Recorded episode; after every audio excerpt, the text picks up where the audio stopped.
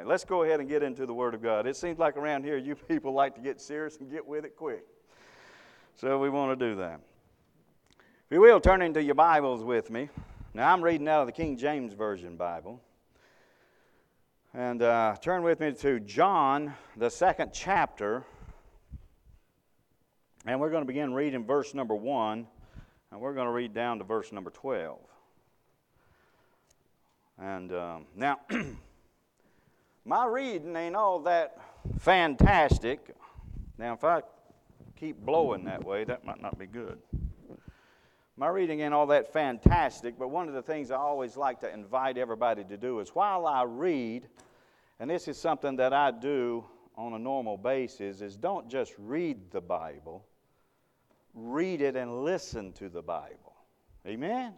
How many of y'all know that the Word will talk to you? Yeah, Jesus is the Word, so He talks, right? It talks, it communicates with you. So as I read it, you also read along and let it speak to you. All right, verse number one says, "And the third day there was a marriage in Cana of Galilee, and the mother of Jesus was there. And both Jesus was called and his disciples to the marriage. And when they wanted wine, the mother of Jesus said unto him, They have no wine. Jesus said unto her, Woman, what have I to do with thee? My hour is not yet come. His mother said unto the servants, Whatsoever he says unto you, do it. And there were uh, set there six water pots of stone, after the manner of the purifying of the Jews, containing two or three fir skins apiece. Jesus said unto them, Fill the water pots with water. And they filled them up to the brim. And he said unto them, Draw out now, and bear unto the governor of the feast. And they bare it. When the ruler of the feast had tasted what that uh, was made wine, and knew not whence it was, but the servants which drew the water knew, the governor of the feast called the bridegroom. And he said unto him, Every man at the beginning does set forth good wine. And when men have well drunk, then that which is worse, but you have kept the good wine until now. This beginning of miracles did Jesus in Cana of Galilee, and manifested forth his glory, and his disciples believed on him. After this, they, he uh, went down to Capernaum, he and his mother, his brethren, and his disciples. And they continued there not many days." May God add a rich blessing to the reading of His words, and may He prepare our hearts and our, our ears to hear and receive what He has for us today. Let's pray for a moment. Holy Father, we just humble ourselves before you this day, giving you thanks and praise for your many blessings, God. And Father God, we just ask you right now to move upon me and to move upon every person in this place and touch our ears, Lord. Touch our hearts to hear and to receive what the Spirit of the Lord has to say to us today, that we can take this unique event in history that you did just for us disciples.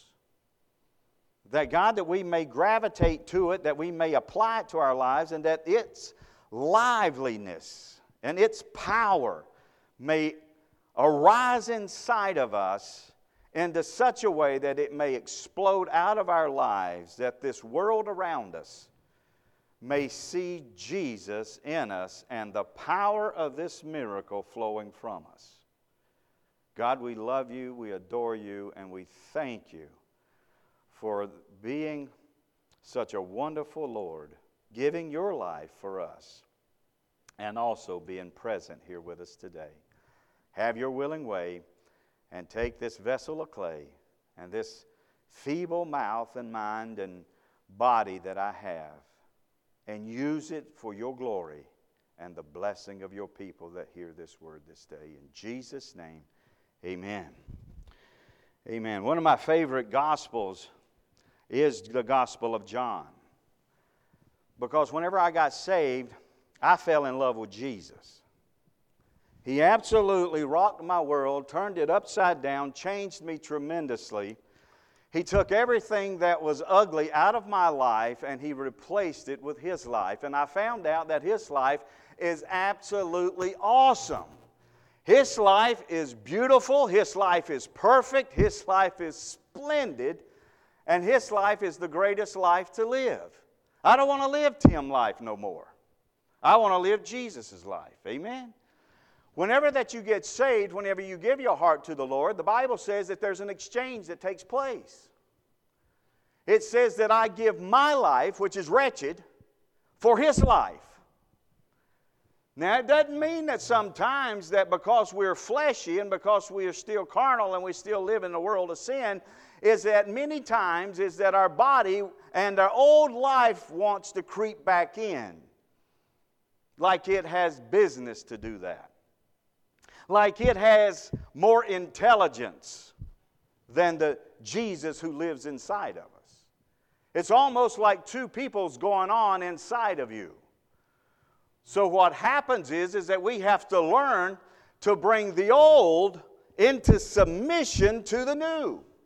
We've got to bring the old man and that life into submission, that it be hidden in the life of Jesus, that Jesus can live his life out of us.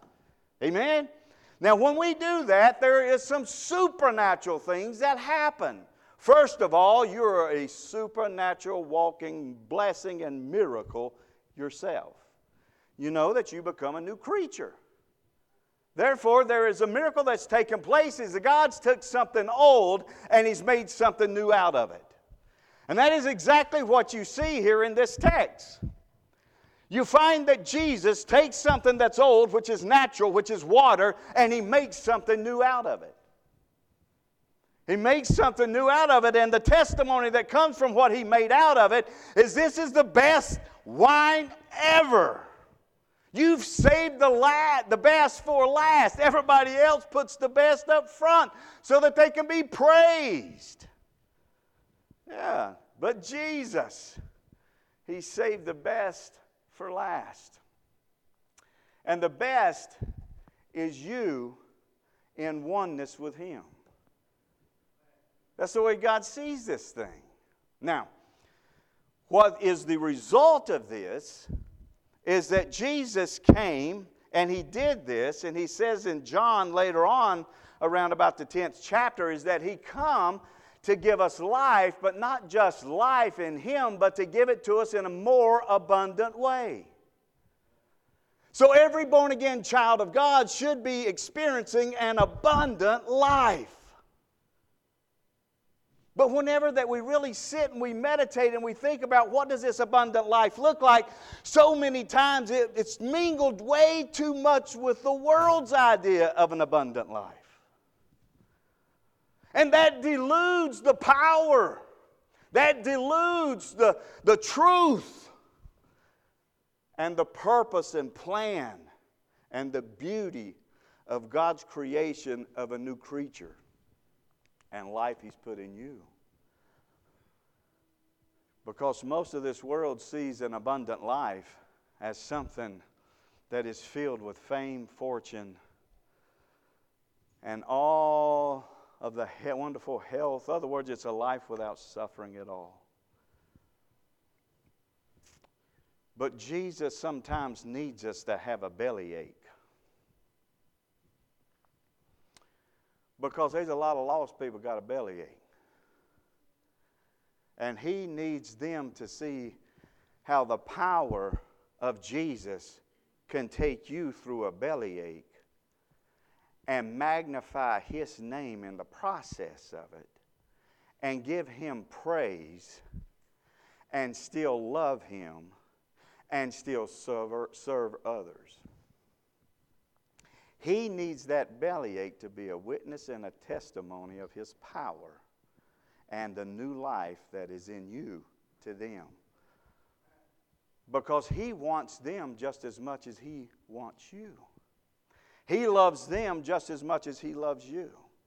There's not one human being on the face of this earth that Jesus did not die for. Sometimes we get, we uh, and here's another thing too, let me just put it this way, is that God showed me a few years ago, just because you've been preaching for a while, Tim, and just because that you've been, been walking with me for, for thirty-some years now, doesn't give you seniority over nobody in His kingdom or in His family. Now see, that's the opposite of the world. An abundant life that Jesus gave us is a life to where that we're all equal. Now some of us might growl at that because we like to be above others. Now don't get me wrong, there's certain positions in the, in the ministry of God that allows them to have authority concerning ministry. But it doesn't mean that they're more important than you, or God loves them less or more than you. But with God, we're equal. No seniority, no favor there. Mm-mm. Wow. So if you're listening today and you, you, you've never accepted Christ as your Lord and Savior, and you're thinking, well, everybody else is better than me. And maybe the church people are better than me. I knew that before I got saved. I thought that the church people and the Christians were better than me. And I really didn't realize that they were better than me until I got saved. And then I realized, my goodness, they were sinners that needed a Savior just like me. Amen. Well, God cares about you, and He cares about you tremendously. And in this text, we're going to try to unravel it. And the whole goal here is to stir you up to live the extraordinary life that God intended for you to live. But in order for you to live an extraordinary life that God intended for you to live, you got to see it according to the way God sees it.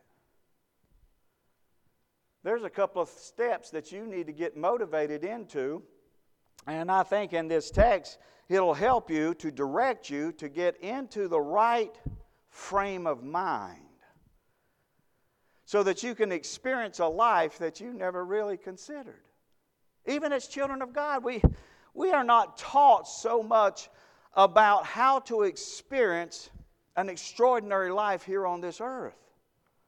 And anything that connects with Jesus becomes from ordinary to extraordinary in an instant. In an instant. The very moment that you and I give our life to Jesus and His life came into us, immediately you were stamped to be an ambassador. Now, I don't know. I come from Mahala. I was raised up chasing squirrels, rolling around in mud holes, carrying frogs in my pocket.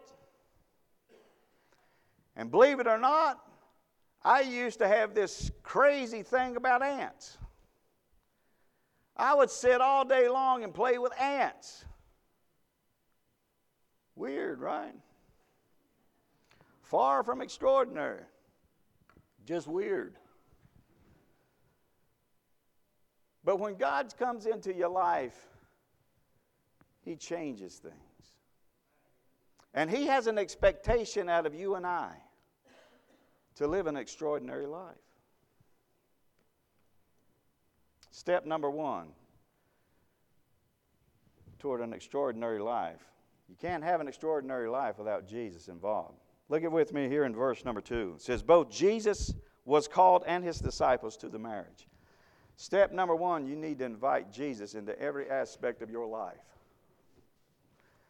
You see, I found out as a pastor for many years is that a lot of God's children have invited Jesus into their life, but and, and, and at first they gave Him all of their life. But as I was saying earlier, little bit by little bit, the old person came coming in. In other words, pride started coming back up and, and, and desires that were more for material things or more for, for a career or something more recognizable. In other words, the fame, fortune kind of mentality came in. Or maybe it was just someone come in and you fell in love with them. That happens. And then all of a sudden is that your love for Jesus began to get weaker instead of stronger. And they began to influence your life a little more. Whatever the reason, whatever the cause, is that we find ourselves drifting. And then the next thing you know is that the Holy Spirit convicts us and He brings us back into our senses. And we say, okay, God, you can have everything in my life except this relationship. I, I, I want this person in my life, but they don't want to get married. I want this person in my life, but they're not ready to give their life to you. I want this person in my life. I'm in love with them, but, but, keeps coming up. So that but is a door that keeps Jesus from getting into that part of their life. And guess what happens in that life? It becomes rotten. It becomes the same thing that happens with all fleshly life. It becomes dead. Powerless. And then the next thing you know is that what they're after is love. The love dies. It happens. So if you want Jesus and you want to experience an extraordinary life, an extraordinary relationship, then you got to let Jesus into that relationship. one hundred percent. Same thing with finances. I have seen a lot of people that were faithful in church. Faithful in church for a lot of years. And we prayed together. We believed God together for a career. They go to college. They put their energy, their time, their money for this career. Finally, God hears our prayer and opens a door. They get the career they always wanted. It's blessed with finances. But then all of a sudden that job, that career becomes a little more demanding. The next thing you know, the career starts telling you how to behave and how to treat people. How to talk. What to say, what not to say. I remember that the first break in our finances was when my wife became a nurse. Now this happened after we were saved, because before, before we got saved, we didn't know how to manage nothing. We didn't have, you know, we, we, we, we was from the woods and we acted like it. We didn't understand nothing. But then when we got saved, God all of a sudden started directing our path and directing our life and putting things in our hearts. So we began to go for it. My wife, she goes to school. She becomes a registered nurse. Been a blessing, a financial peer in our marriage for years and years. Still is. But there's something that we began to see and recognize that was going to be challenging. Because all of a sudden is that there's policies. Though you know the truth, and though you know Jesus, and though you know He's the Savior of the world, and He's the only way to get to heaven, yet they want to tell you you can't tell a dying person or witness to them about Jesus.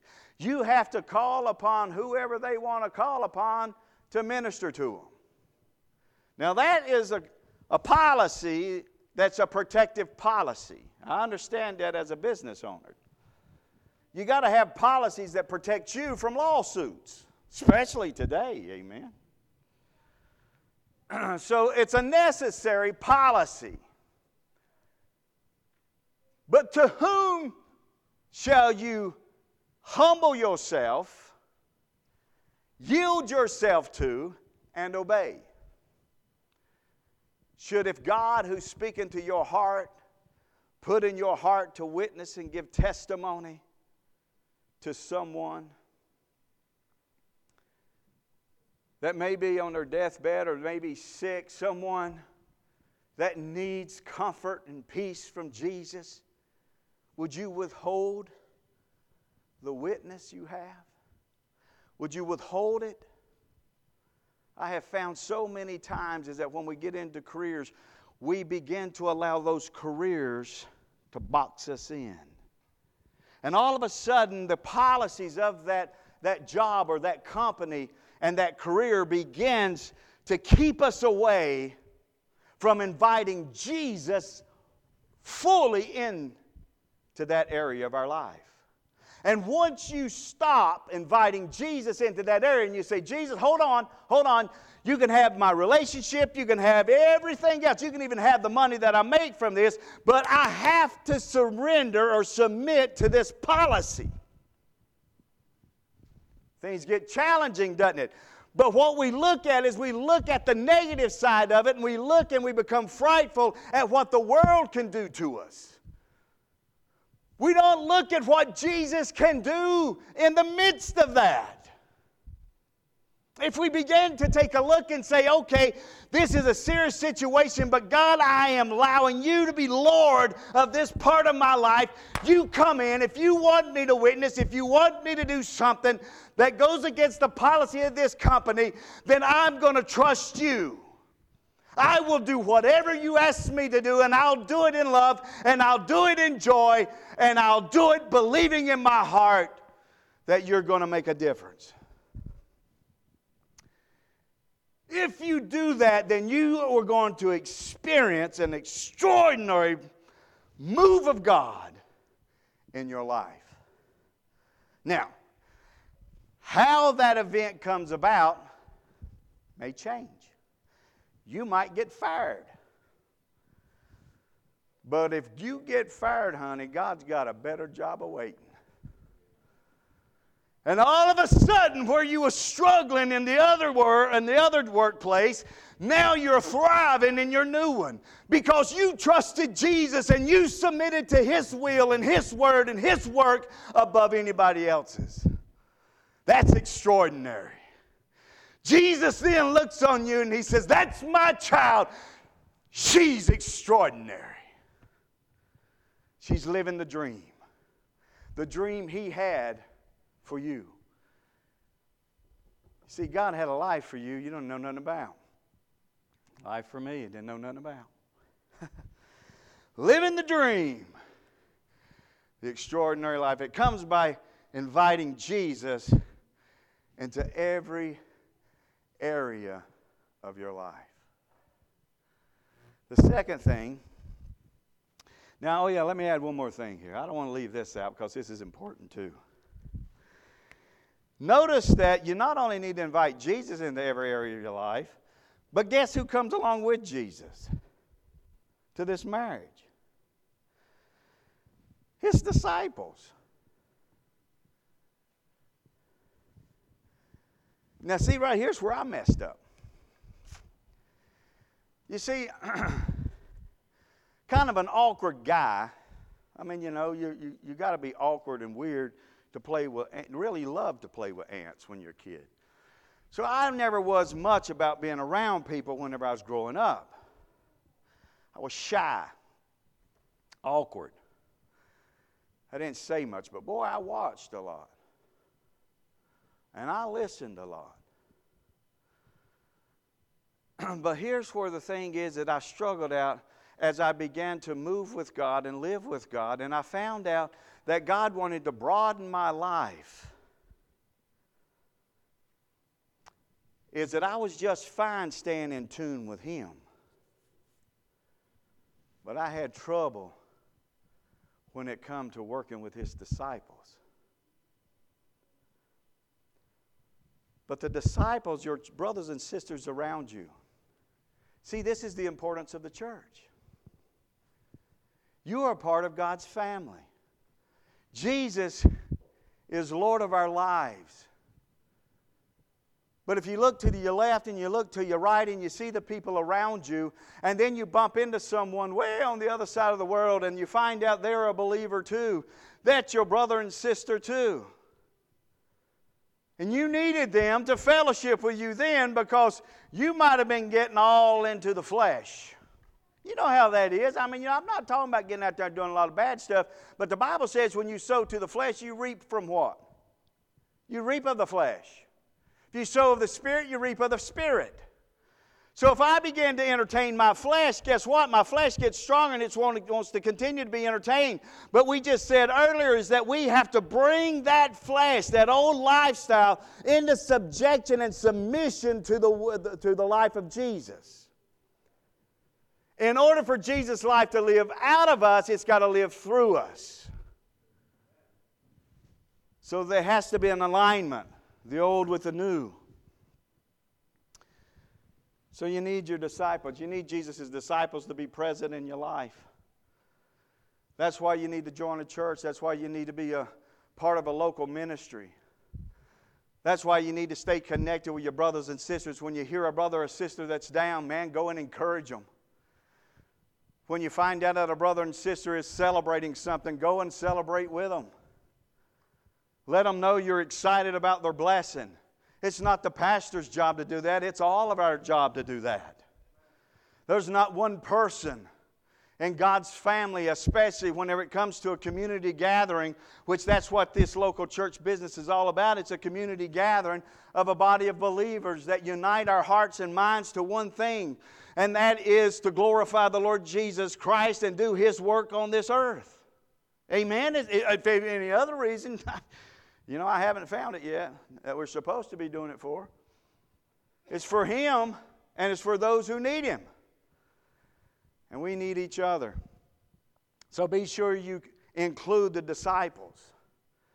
And when you include Jesus and the disciples, you get the whole shebang. Now all of heaven is at your side. Jesus just got through telling Nathaniel in, verse, in the last verse of the first chapter is that, man, you're going to see a lot of exciting stuff, and one of those things is, is angels is going to be coming lighting on on me and off of me constantly. Like a lightning bug. Angels coming and going from Him constantly. When Jesus is in your life and He's in all of your life, then therefore what you have is a connection there with heaven itself. Angels is there to help you. For the namesake of Jesus and His work. Man, what a deal.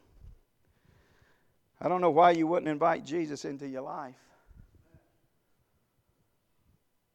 You get Jesus, who's perfect.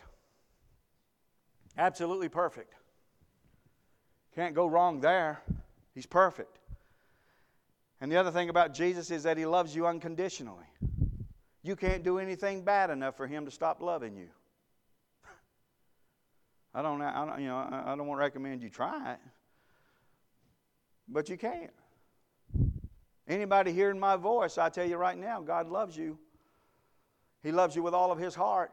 And if you was the only person on this earth to, that, that, that needed to, to be saved from their sin, He would come and do the very thing that He did, and that's to die on the cross, take your sin upon Himself, die on the cross, go to hell, defeat the enemy, and overcome what the enemy had stole from Adam and rise Himself up from the grave and present Himself unto the Father to restore all things back to the Father. Just for you. Just for you. I don't know why you wouldn't give your life to the Lord. I don't know why you wouldn't invite Him into every place of your life. Now the next thing is, is that you need to do in order to have an extraordinary life is that you need to learn to be a servant. Some of the greatest moments of my life has come from serving. Serving. Serving. Now, all right, let's, let's take a look at this. I'm going to show you two people here, at least in this text, that we need to learn from their service. The first is Mary, His mother. The second one is the servants that are called servants in the text. All right, there's something important in all of them, and both of these, these two people. First of all, let's go to verse number three. It says, and when they had wanted wine, the mother of Jesus said unto them, they have no wine. And uh, uh, the mother of Jesus said unto him, speaking of Jesus, they have no wine. And I love this, this reaction.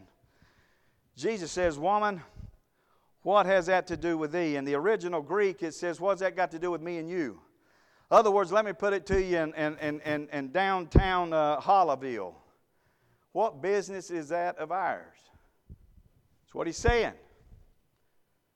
What business of that is ours? Now, he, wine, now boy, I tell you, I'm going to teach you something here. I'm going to try to teach you something here. Uh, a lot of people don't want to be taught this. But wine is a natural thing that man has created. God did not create wine until this text. And he only created one batch. All right? Anybody that says wine is of God are mistaken. Wine is of man. All right, now y'all still love me, don't you? All right, okay. Wine is of man, not of God. God only created one batch of wine, and I'm going to just go ahead and spill the beans now. It was not alcoholic, and it was not grape juice. Because the wine that Jesus created here was not wine that came from grapes. Do y'all see grapes in that text? Nobody carried no grapes into this text. But what did they have in this text that he turned to wine? Water. So this is water wine.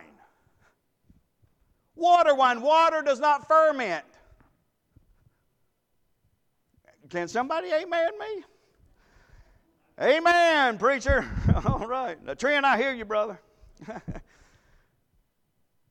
So this is not fermented wine. This is God wine. This is the only batch of wine God ever made, and it is not fermented, and it is not grape wine, and it is not grape juice. It's water wine. It's heavenly wine. It's supernatural wine. It's miraculous wine. No wonder it was the best wine that ever been tasted. Amen? Boy, if y'all don't amen me, I'm amen myself. And I'll get myself excited. So here what you have is you have Mary coming to him about a natural situation, a man-made situation, and she brings it to Jesus, and Jesus says, well, what's that got to do with me? I love Mary's response. Now this, this, is, this is a servant. Man, this is an experienced servant of Jesus. She don't say nothing else to Jesus. She turns to the servants that she has authority over, because evidently Mary has some kind of importance in this marriage ceremony. And you got to realize that this marriage ceremony, first you have the uniting together, and then you got seven days of reception. Whew.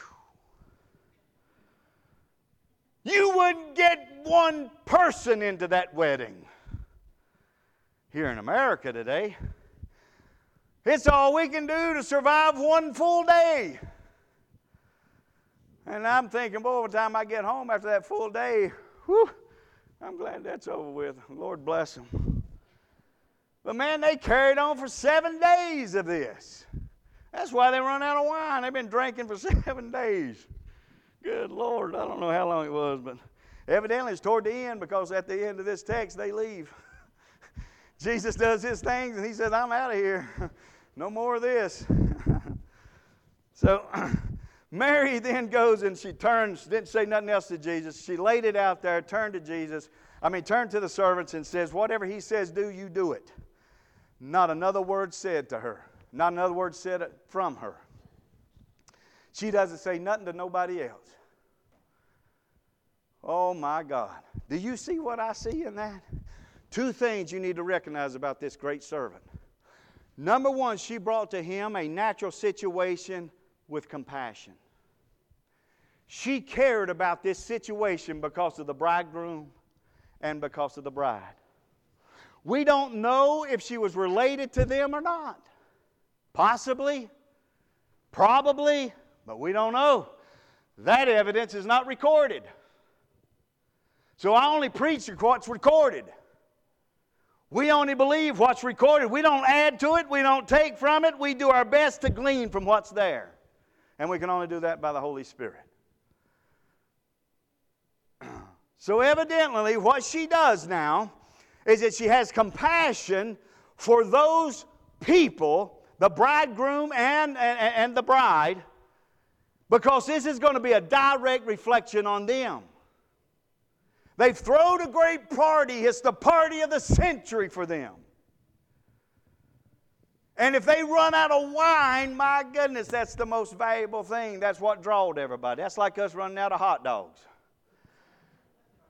at a, at a weenie roast. So they run out of wine. She has compassion. She doesn't express it except for in the presentation to Jesus. And the second thing is, this woman got faith. If you want to move Jesus to respond to a situation, not only in your life, in somebody else's life, you bring him, you take it to him in prayer with compassion and with faith, and I'm telling you, God will get up and dance around his throne. It will cause him to move. The only thing that got him to moving was not the fact that it was his mama. Now, we got to nail this thing down, too, because if not, you're going to get to thinking that Mama Brachana had a little bit of extra respect than others.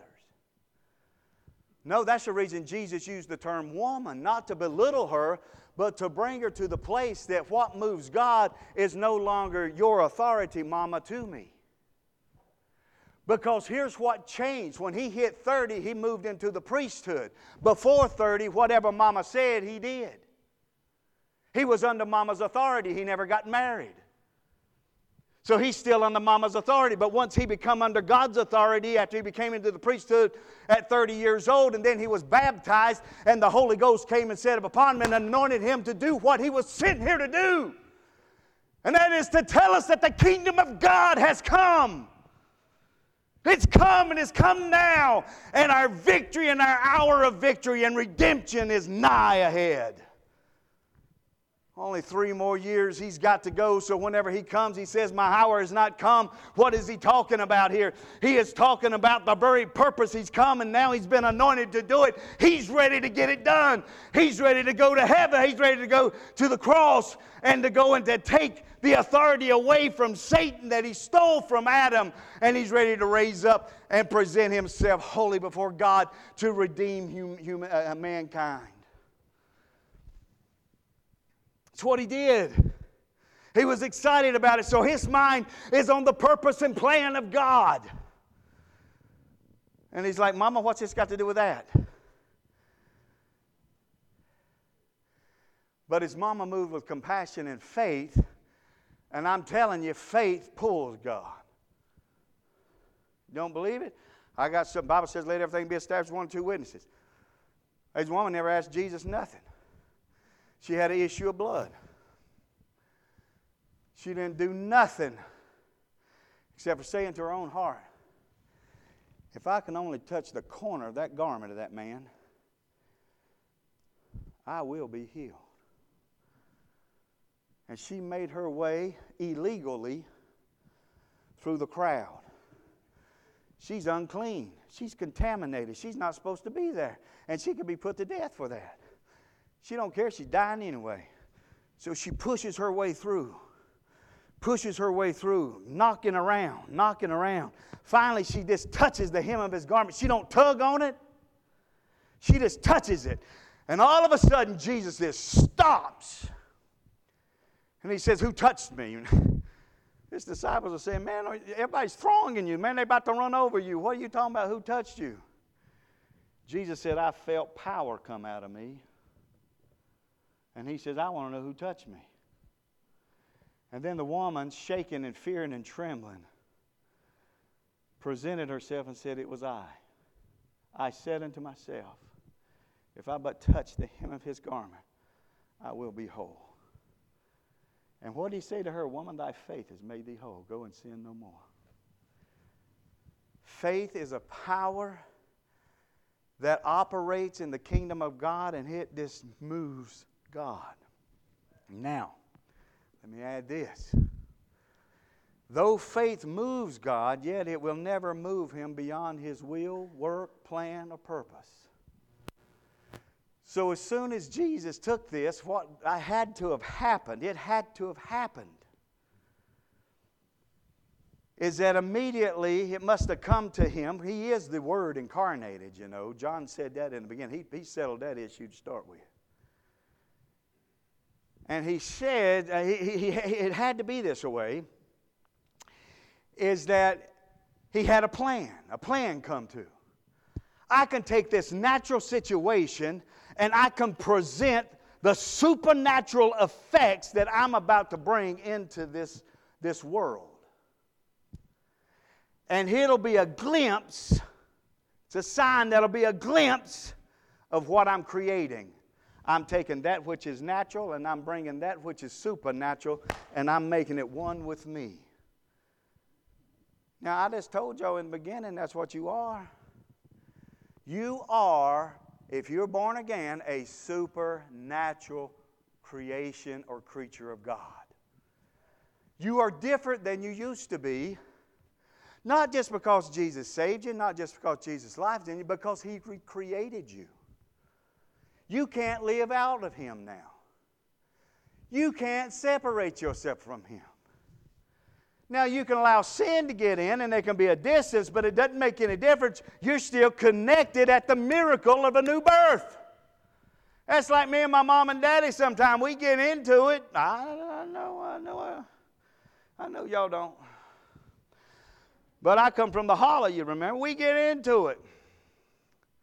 And no matter how ugly we get into it about, I mean, we still try to do it in Christian fashion. You know how that is. We only throw a boot or two. But we still try to keep, you know, even though we, and I go home, and the time I get home, the Holy Spirit's all over me. It's all over Dad, it's all over Mom. And then the next thing you know, we're calling each other, oh, I'm sorry, I shouldn't have behaved that. We got in the flesh, yeah, I know, yeah, yeah, yeah. And uh, so, you know, uh, everything's made over again until the next time. You know, that's because we're weak creatures. And sin, you know, it's it's something we got to deal with. We all got to deal with it. But Jesus dealt with sin as an effect on our life, our eternal life. So as a servant, you need to learn how to have compassion and do it for other people. In other words, approach Jesus more for other people's needs than your own. Because what you'll find when you do that, and you do it in faith, then you'll find all of your needs just flows out like a mighty river coming from a dam. I found out when I help other people meet their needs and help them out with what they need to do and help, help them connect with God, I get greater results from myself. Now, it's up to them what they do, and I can't change the way they do things. All I can do is tell them the truth. God wants you to have an extraordinary life, but that's up to you. And I'm telling you, you got to invite Him into every part of your life if you want to get there. The second thing is you got to become a servant. There's a whole bunch of Christians that are not serving nobody but themselves. Shame on you. That hurt. I believe I was a little hard there. Shame on you. Don't work so hard to serve yourself,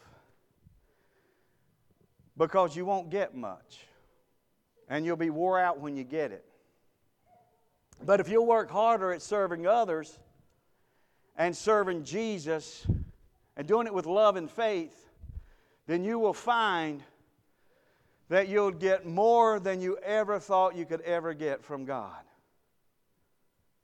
The floodgates are open wide.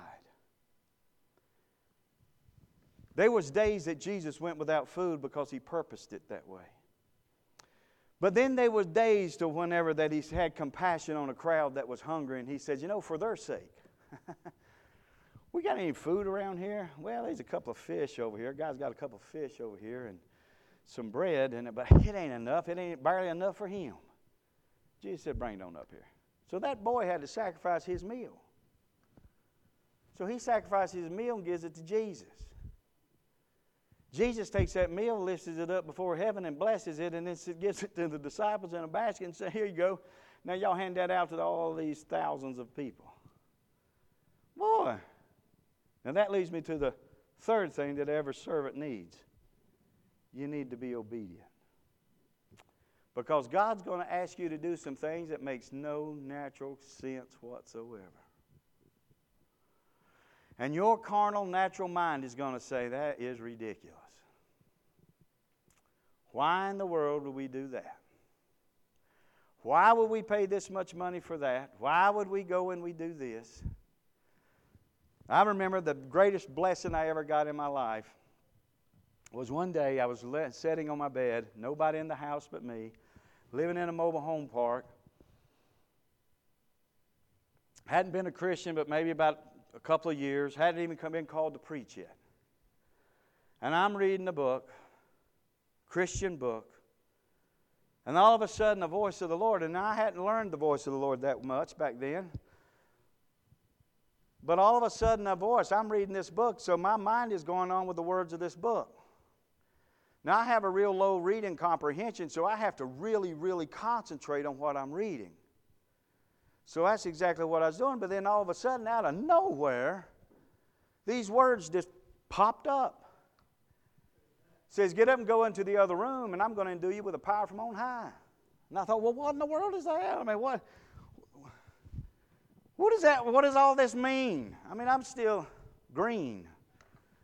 But I'm hungry. My Lord, I'm hungry for Jesus. I'm hungry for everything He got, and I want to do everything He wants me to do.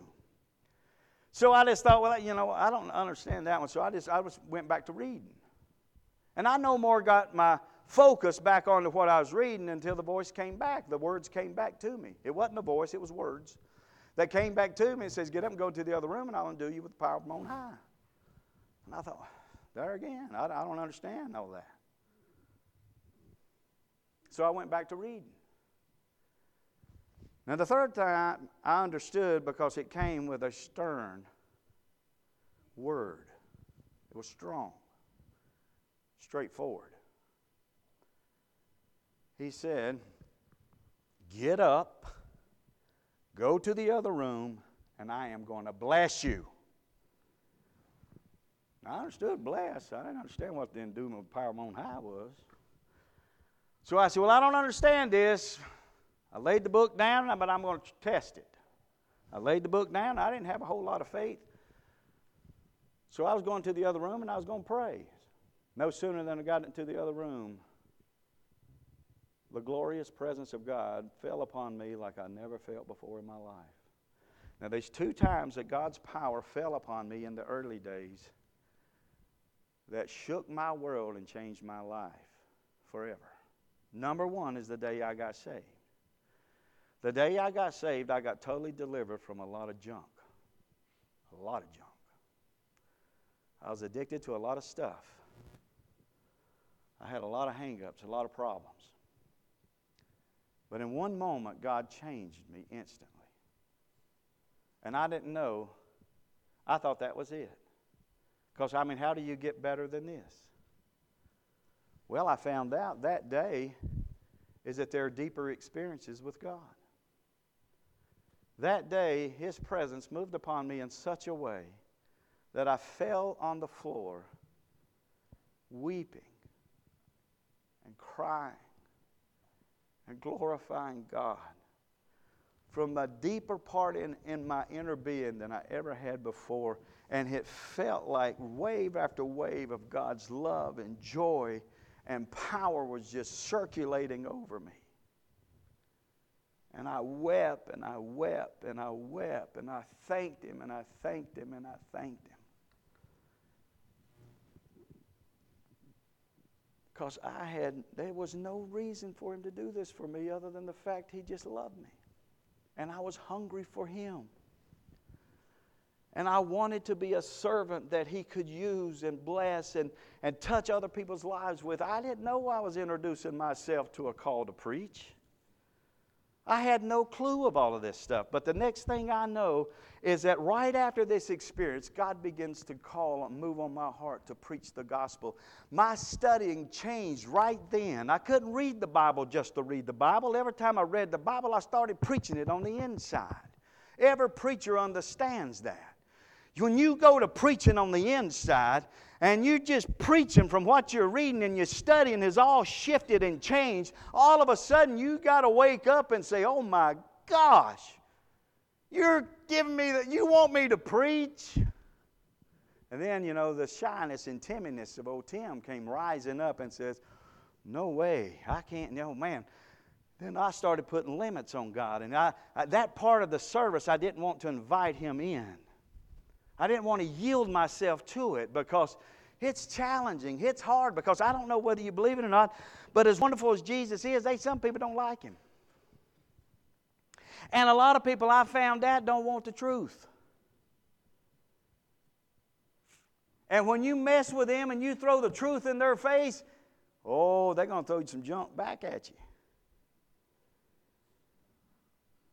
Jesus went right straight to the heart of the Jewish people that was supposed to be teaching them about God. And they denied him, rejected him, and led the charge to crucify him. Not everybody wants the truth. But the servant has to obey regardless. So there is a price to pay for an extraordinary life.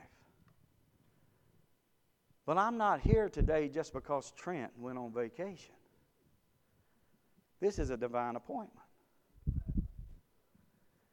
John starts his gospel off, in the beginning was the Word, the Word was with God, and the Word what? Was God. And nothing was made or created by him. That is a sovereignty statement. God has all, Jesus has always been, always will be, forever God. Knows all things, sees all things, hears all things. And you are the people that God is wanting to release a greater aspect of himself. And he wants to do that in you so that you can be blessed, but it's more for the people around you than yourself. To feel the anointing of God, to feel His presence, to feel His Word come alive inside of you is a thrill. But the greater thrill is when it flows through you and touches somebody else's life and they get convicted. And then a few days later, if not right then, they come to you and say, those words you said to me have stuck to me and I can't get it out of me. Help me, help me, help me. And I see Jesus is ready to give you what you want. And that is eternal life and a life that is full of abundance. He gives it to all of us that's willing to surrender and to invite Him into our lives and willing to become a servant. Now, last and final. Now, y'all didn't have no clocks in here, so it's y'all's fault. I hope you're getting fed. Because I, I fix a meal. Uh, the Lord fixes a meal. Let me re- redo that. So you need obedience in your service. Now here's the other thing. The last and final thing is never forget, no matter where you're at in your walk with God or time, you're a disciple. The splendor, one of the other splendors of this miracle was is that no one at this party, the bridegroom didn't know. The governor, the, the, the, the wedding director didn't know. The only people that knew that this was a miracle that Jesus had done was Mary, the servants, and the disciples. That's it. And the reason Jesus did it is because He's getting ready to go down to Capernaum and He needs His disciples believing in Him. He needs His disciples to know that He is a God that is greater and has power over science and nature. And if He needs to move a mountain, He can do it. If He needs to deliver someone from a demon, He can do it. If he needs uh, to heal someone, he can do it. That they would not be frightful, but have faith. Because here's another thing, is that as a disciple, and if you're going to do the service of the Lord and to work and, and work in the power of the Lord God Almighty, and His Word come alive inside of you, you need to surround yourself with people who have like-minded faith. You don't want to get yourself mixed up with somebody that's got a different kind of faith. Because you need to bond and build and grow with each other. And you need to be able to rely upon each other. And when you're weak, they're strong. And when they're weak, you're strong. And you can keep each other marching for the glory of God and for the purpose of His call and work. Good place for amen. Amen. I got a few. All right. We might be getting tired. So here's the thing. Never forget you're a disciple. A disciple is one who observes and learns. Are you still learning? Are you still hungry to learn? As a child of God, do you still yearn and ask Him in the midst of the night, in the early parts of the morning, God, show me something else about you? Oh, Lord, I'm so in love with you. Show me something else. else. Just one more thing. Give me just one glimpse. Let me see a truth that I hadn't seen before. And Lord, I'll let that truth come alive inside of me. I'll yield to it and I'll let it be birthed. And I know that you'll have tremendous things to do with it. Those that are in the circle of my world or life. Are you still hungry? As a disciple, are you still plowing? As a disciple, do you still have the same longing to see souls saved as you did when you first got started? Maybe whenever, maybe they may be some, I don't know how long this church has been here, this ministry's been here. But some of you may have roots to when it first started. And you understood the passion and the plan that, and the purpose that God had put in a, a group of people to start this thing, to impact this area. Today we have Facebook, we have YouTube, and hello everybody in Facebook and YouTube world.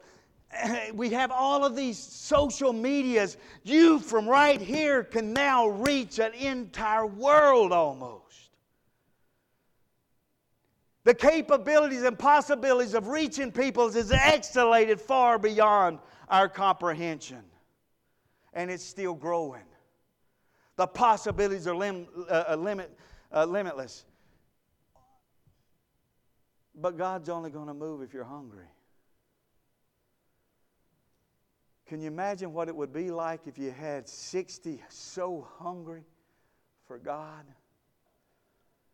And when they come in, they come in with an expectation of God revealing something to them, challenging them, revealing maybe another part of Him that you didn't see before. Maybe He moves upon you. Come in with an excitement. Maybe to God, today God will put it in my heart to do something special.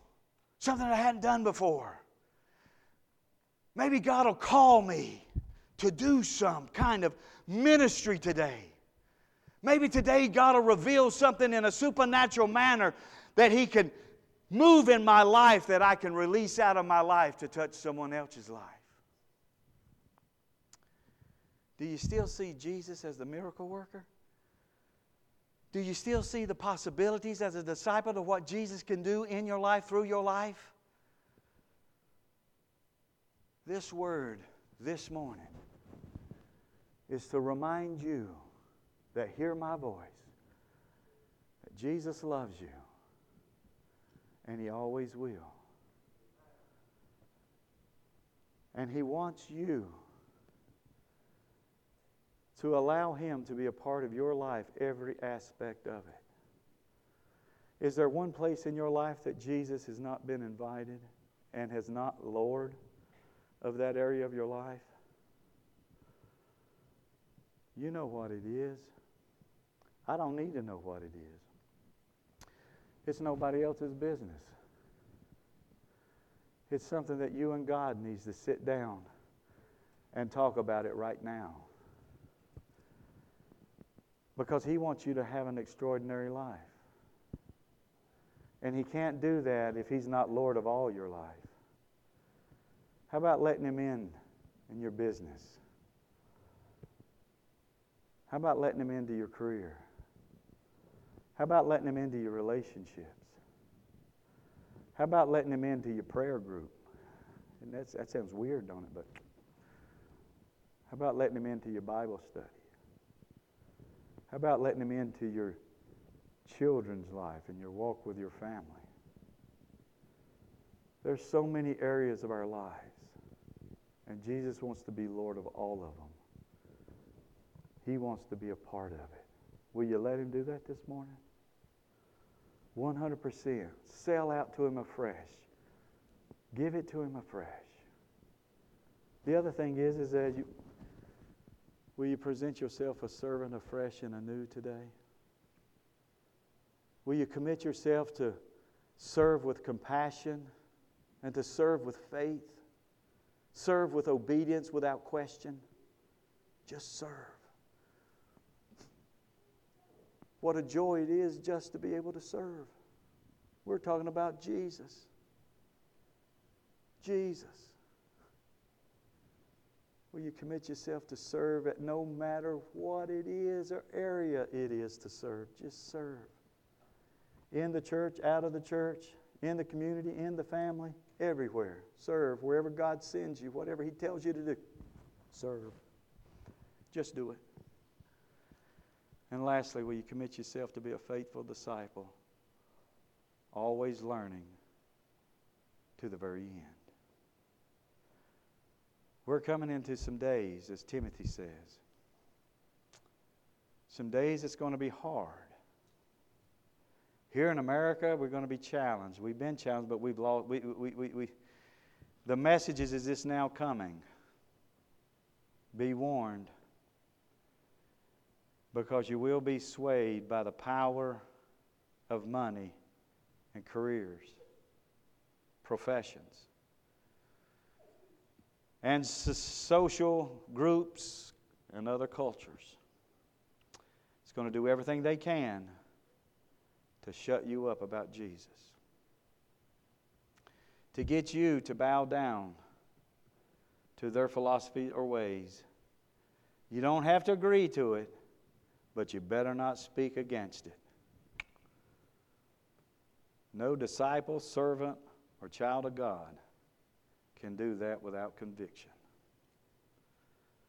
I don't have to fuss or argue with them, but man, they ain't going to shut me up about Jesus. They might as well go ahead and shoot me now. I'll be in the martyr crowd up there in heaven.